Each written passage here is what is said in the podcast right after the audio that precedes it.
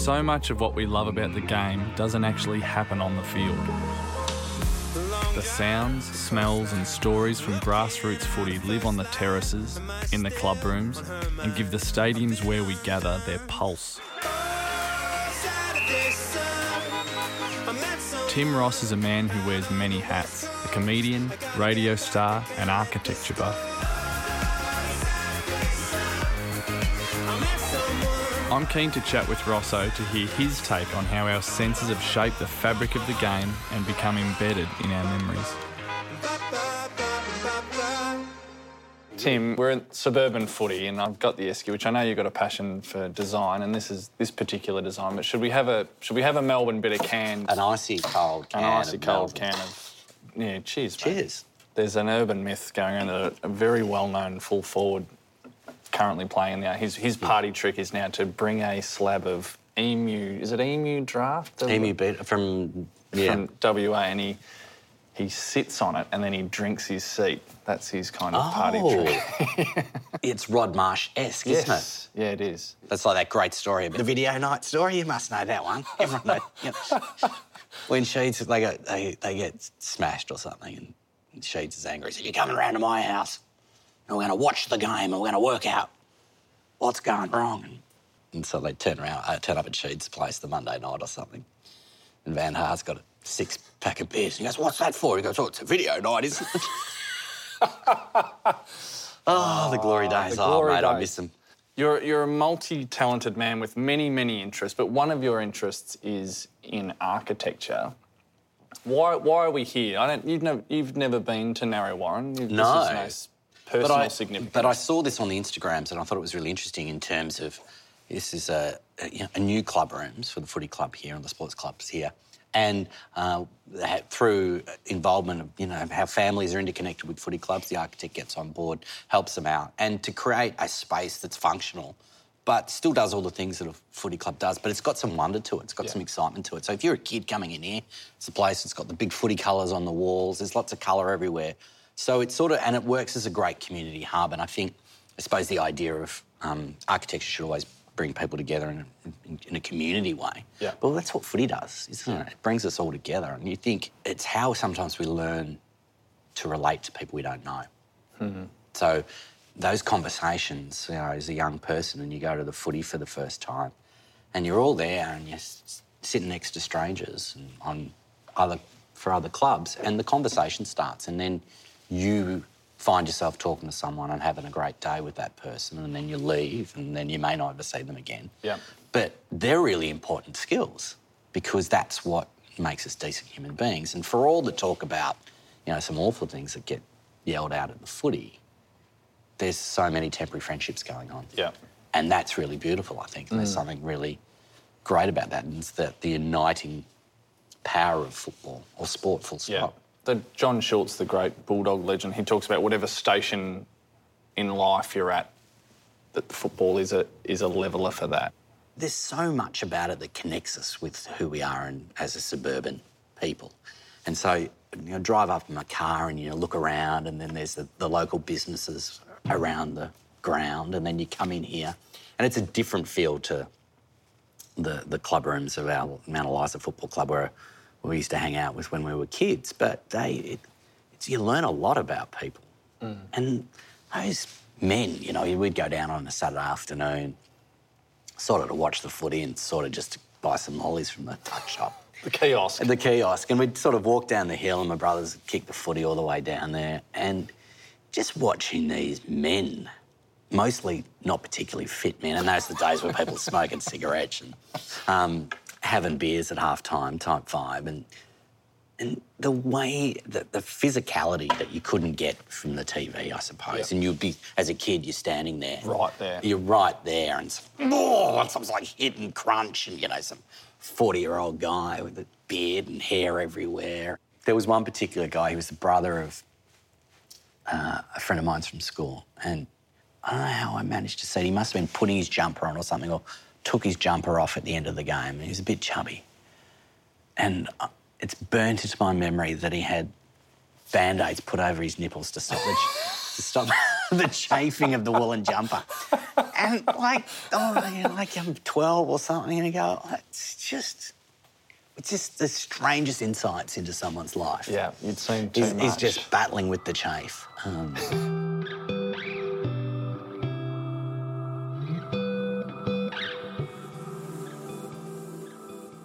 You often talk about how a building can make you feel. Hmm. When we're here having a look around, what, what, how, do, how do footy club rooms, this one included, but how, how do they make you feel? for me, uh, the suburban club room is, is the introduction to football. The kid going into the adult's domain. Yeah.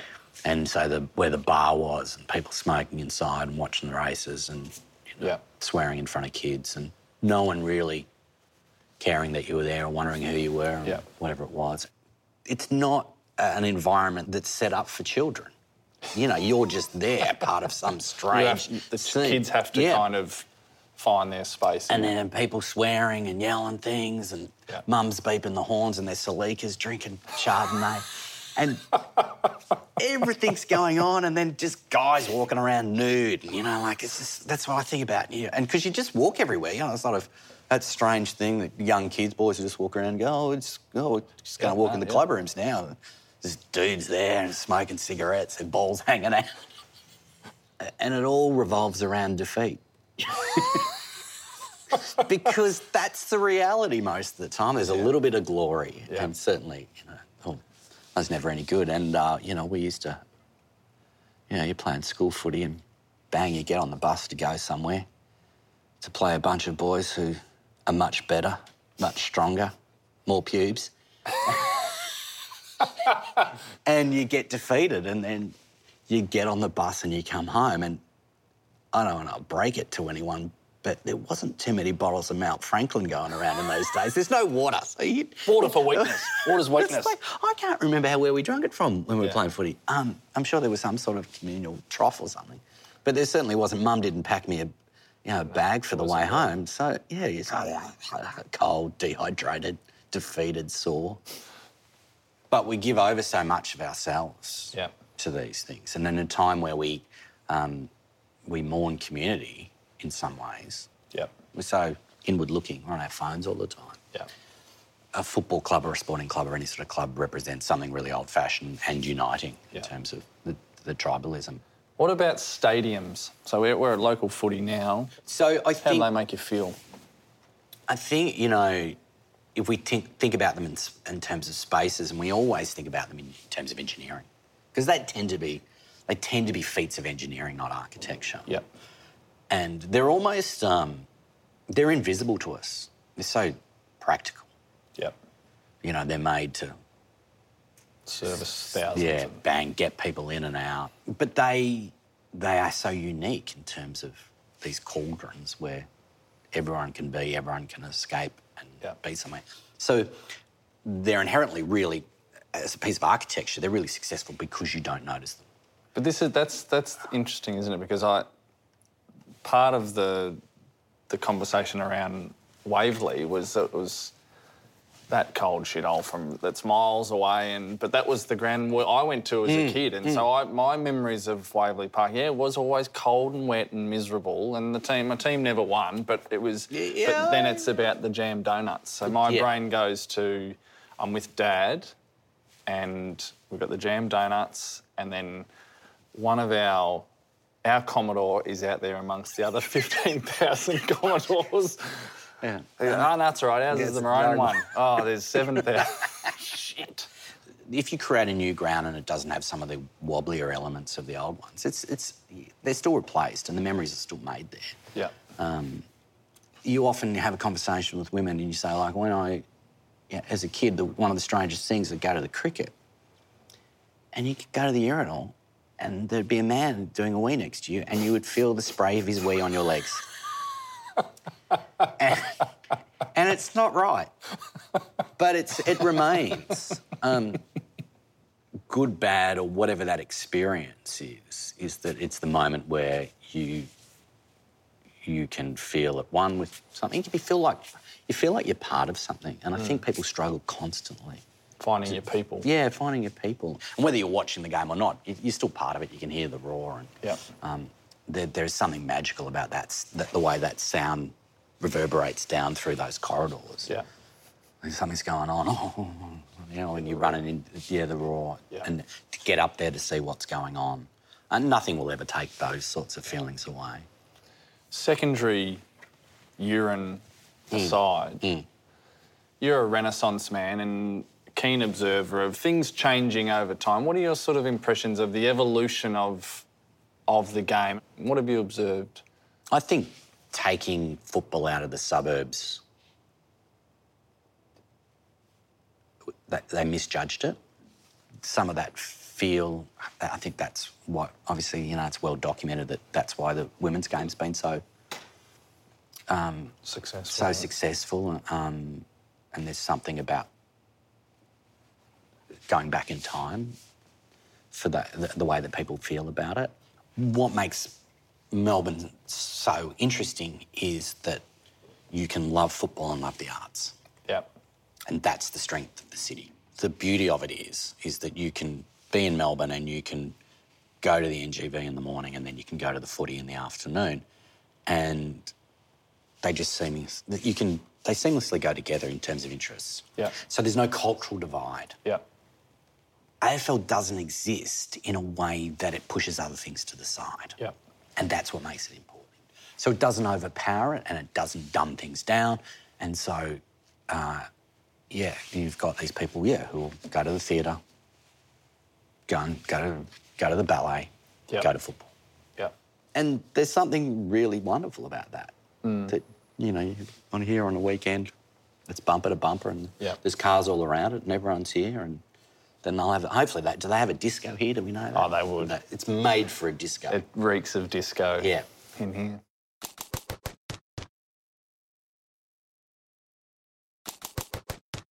To draw another link between design, architecture, and, and football, if you if you could heritage list certain things in the game, are there are there are there things, tangible things in the game that you think, oh, that we really need to protect that because that that's what keeps it unique? Football player fashion and haircuts, yes. because whether it's individualism or it's you know, someone just rebelling in some way or just saying, I don't want to, there's so much that. I have to conform to here. Yeah. You know, Don Scott turns up with a man bag and the game's changed forever. And same with, you know, those, those great mullets and, and the characters. And I think that, I think people mourn that part. And, you know, I don't know whether, whether I think you, you know you've spoken about it a lot. Some we don't see. uh, they're there, but sometimes we Mm. Yeah. don't see them. Why is that? Um, yeah, I kind of think that the characters are maybe not as keen to share it publicly as hmm. they once were. That the characters are in the locker room, they're inside. The, the, the, football eccentric is still alive, hmm. and there's still the lad. There's still Paul Vanderhaar. Yeah. Six beers for the video night is a great story because he becomes a lovable rogue because he could play. He but he played. If you hmm. if you're the player now who has six beers on the Monday night and doesn't get a kick, you're just an asshole. so Yeah. that's where it becomes harder. I think they should be far more. You know, they should be price sensitive about things. I think that's really important. And you know, you go to buy yourself a bloody kit of footy jumper. They're not cheap, are they? They They need to have some. They have some. They need to have some fake ones from China, do they? Where you can get. Well, I think Jimmy's had. I think they had a great little racket going there for a while. So there's some non-official ones yeah, going on. just like just slightly off. Like, is that, is that the, is that the blue? Doesn't quite. Did the cats wear purple? Didn't quite seem to me. When you talk about things that should be heritage listed and we don't think about, but that familiar uh, of, of Yeah. football on the radio, on all Yeah. radios. You walk past a, that level that's a house and you can hear it, and it's different to. It's different to seeing it on TV in a pub or Yeah. walking past. It um, it has a certain tonal quality to it that, yeah, there's something really quite magical about it. We'll get together and we'll be at my mum's place, and mum will make dinner and certain members of my family will just get up and go and watch the football. and it's not their side playing, they'll just go and watch. And Yeah. that's acceptable. Yeah. And And like no one So you can't have your elbows on the table, but you, you can get up and get- walk just to- literally get up and go. Oh, what, are- like they wouldn't even finish or half finish. and go, what are you going to go and sit on the couch? And so that this idea that there is no, not even a wedding, is a place where there is a no football zone. Um, Yeah. Is both amazing but really sort of bizarre. Yeah. And my mother famously said, "Oh, what I'm going to do one day, I'm going to, I'm going to go round for their place for dinner one night because my mother doesn't follow football so much. She goes, I'm going to, and and then I'm just going to get up and go. Oh, I'm going to go and watch the Bill now. That'll show 'em." Rumpole of the Bailey. it's like I'll go. Imagine if I just said, "Oh well, I'm just going to put the bill on now." There you go. Dun, dun, dun. Really, truly, if there was something you really, it's that universal passion that just you just you see it with, you know, you you'll see it in the UK and all over the world with people with soccer, but it's just different for. AFL, and because it's ours.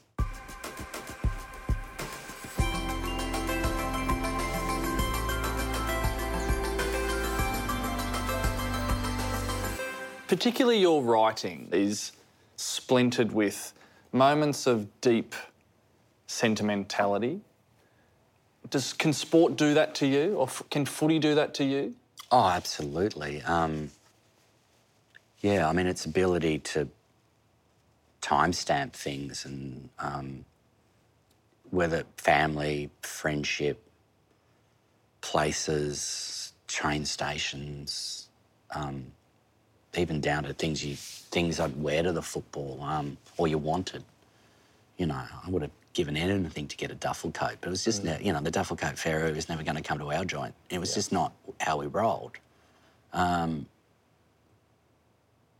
the, and the sharing of those experiences, the good and the bad. Do you think we're addicted to pain as footy supporters?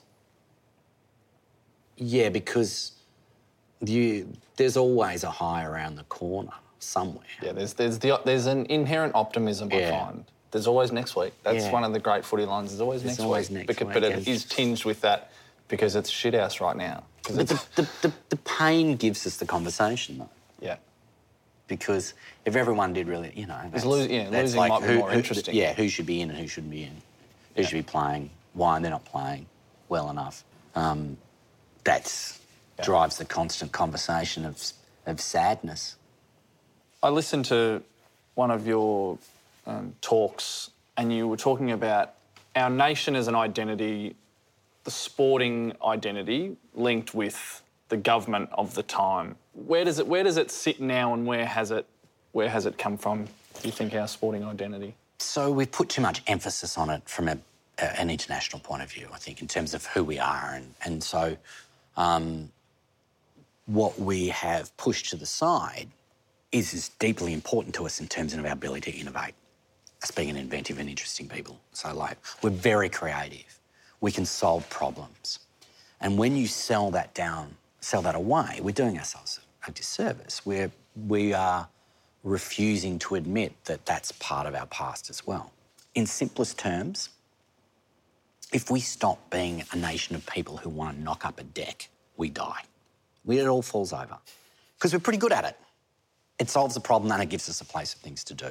But if we start outsourcing that forever or don't think we're capable of that, but that's what happens when it comes to our industry. Or what, you know, if we go, oh, we can't make decks anymore. Why? Oh, because someone else can make them better. Well, they may be able to make them better, but that's not true. Um, it's the process of being able to do it and believing that we can, which is important. And so, going back to this idea of the suburban football ground, when we were kids, you know, 60%, 40%, whatever it was, of the cars around the ground are designed and made here. So we agree that we can't do that anymore. But what do we replace it with? What are all those people that learnt to do that? We actually just turned around and said, actually, we can't do that. And so that affected us.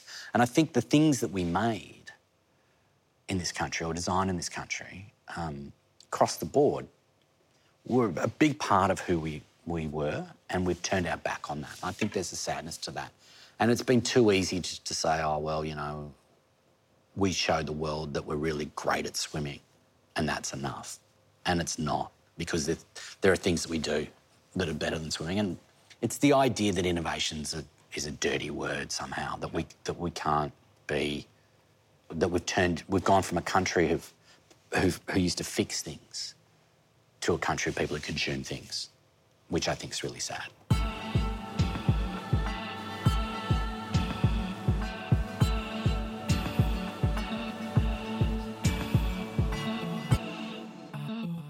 If there's one common thread around around this show, it is that everyone we talk to has there's an element of performance of what they do. And I know you've done lots of different things, but Martin Flanagan once said to me that when you're on stage with someone, you do you do learn something about that person and, and vice versa. And you've famously been part of a duo with Merrick, but then more recently with with our mutual friend Kit Warhurst. How's that dynamic of being solo to then being in a team or a duo?